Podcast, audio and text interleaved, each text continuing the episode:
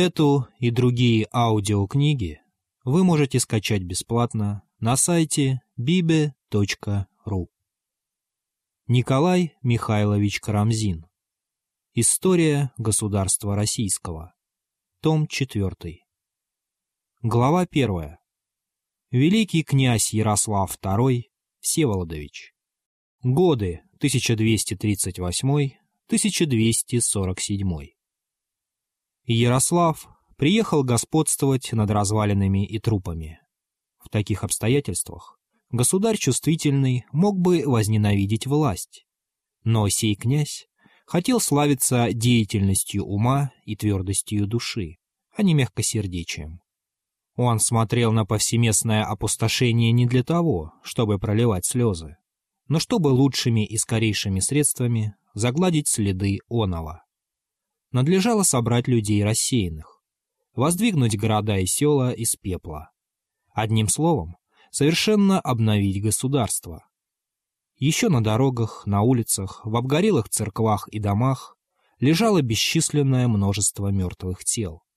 Ярослав велел немедленно погребать их, чтобы отвратить заразу и скрыть столь ужасные для живых предметы. Ободрял народ, ревностно занимался делами гражданскими, и приобретал любовь общую правосудием. Восстановив тишину и благоустройство, великий князь отдал Суздаль брату Святославу, а Стародуб — Иоанну. Народ по счастливому обыкновению человеческого сердца забыл свое горе, радовался новому спокойствию и порядку, благодарил небо за спасение еще многих князей своих. Не знал, что Россия уже лишилась главного сокровища государственного независимости, и слезами искреннего умиления оросил гроб Георгиев, перевезенный из Ростова в Владимир, 1239 год. Георгий в безрассудной надменности допустил татар до столицы, не взяв никаких мер для защиты государства. Но он имел добродетели своего времени, любил украшать церкви, питал бедных, дарил монахов и граждане благословили его память. Ко славе государя, попечительного о благе народном, великий князь присоединил и славу счастливого воинского подвига. Литовцы, обрадованные бедствием России, завладели большую частью Смоленской области. Ярослав разбил их, пленил князя Литовского, освободил Смоленск и посадил на тамошнем престоле Всеволода Мстиславича, Романова внука, княжевшего прежде в Новигороде. Между тем князья Южной России, не имев участия в бедствиях Северной, издали смотрели на оные равнодушно и думали единственно о выгодах своего особенного властолюбия. Как скоро Ярослав выехал из Киева, Михаил Черниговский занял сию столицу, оставив в Галиче сына, Ростислава, который, нарушив мир, овладел Данииловым перемышлем. Через несколько месяцев Даниил воспользовался отсутствием Ростислава, ходившего со всеми боярами на Литву. Нечаянно обступил Галич, подъехал к стенам и, видя на них множество стоящего народа, сказал «Граждане, доколе вам терпеть державу князей и наплеменных? Не я ли ваш государь законный, некогда вами любимый?» Все ответствовали единодушным восклицанием. «Ты, ты наш отец Богом данный. Иди, мы твои». Воевода Ростислава и галицкий епископ Артемий хотели удержать народ, но не могли и должны были встретить Даниила, скрывая внутреннюю досаду под личиною притворного веселья. Некогда в всем городе, славным мятежами, изменами, злодействами, не являлось зрелище столь умилительного. Граждане, по выражению летописца, стремились к Даниилу, как пчелы к матке или как жаждущие к источнику водному, поздравляя друг друга с князем любимым.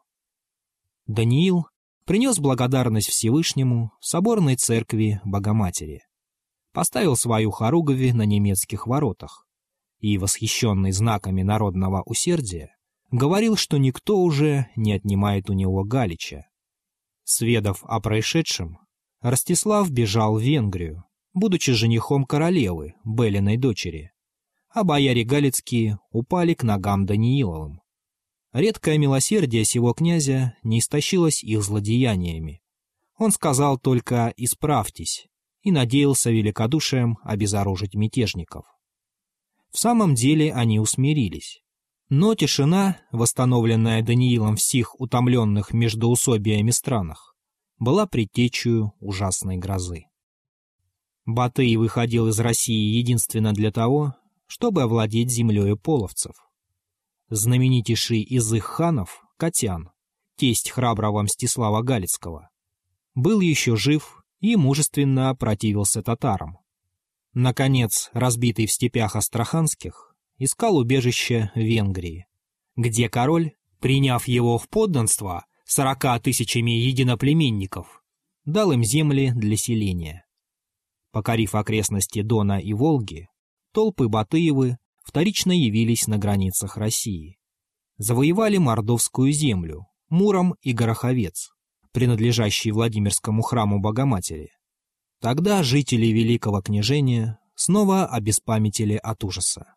Оставляя дома свои, бегали из места в место и не знали, где найти безопасность. Но Батый шел громить южные пределы нашего Отечества.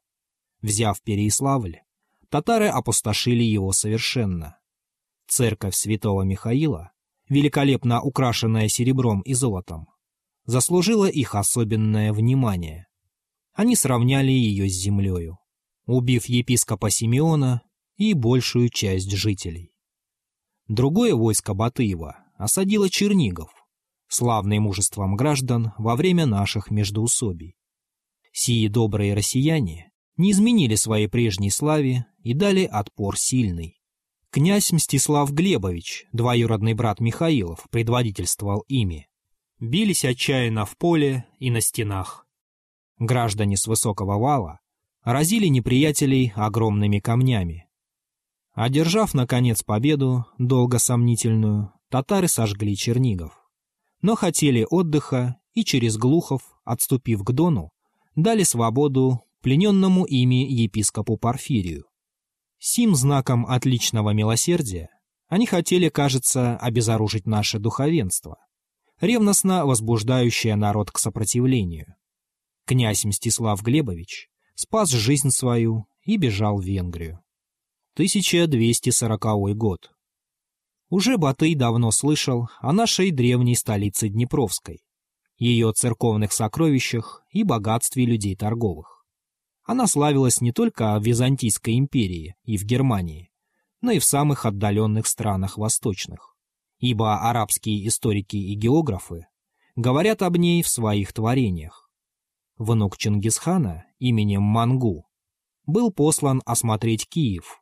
Увидел его с левой стороны Днепра и, по словам летописца, не мог надевиться красоте Онова. Живописное положение города на крутом берегу величественной реки, блестящие главы многих храмов в густой зелени садов, высокая белая стена с ее гордыми вратами и башнями, воздвигнутыми, украшенными художеством византийским в счастливые дни великого Ярослава, действительно могли удивить степных варваров. Мангу не отважился идти за Днепр. Стал на трубе же, у города Песочного, ныне селение Песков, и хотел лестью склонить жителей столицы к подданству. Битва на Калке, на Сити, пепел Рязани, Владимира, Чернигова и столь многих иных городов свидетельствовали грозную силу моголов. Дальнейшее упорство казалось бесполезным. Но честь народная и великодушие не следуют внушениям боязливого рассудка. Киевляне все еще с гордостью именовали себя старшими и благороднейшими сынами России. Им ли было смиренно преклонять выю и требовать цепей, когда другие россияне гнушаясь унижением, охотно гибли в битвах. Киевляне умертвили послов Мангухана, и кровью их запечатлели свой обет не принимать мира постыдного. Народ был смелее князя,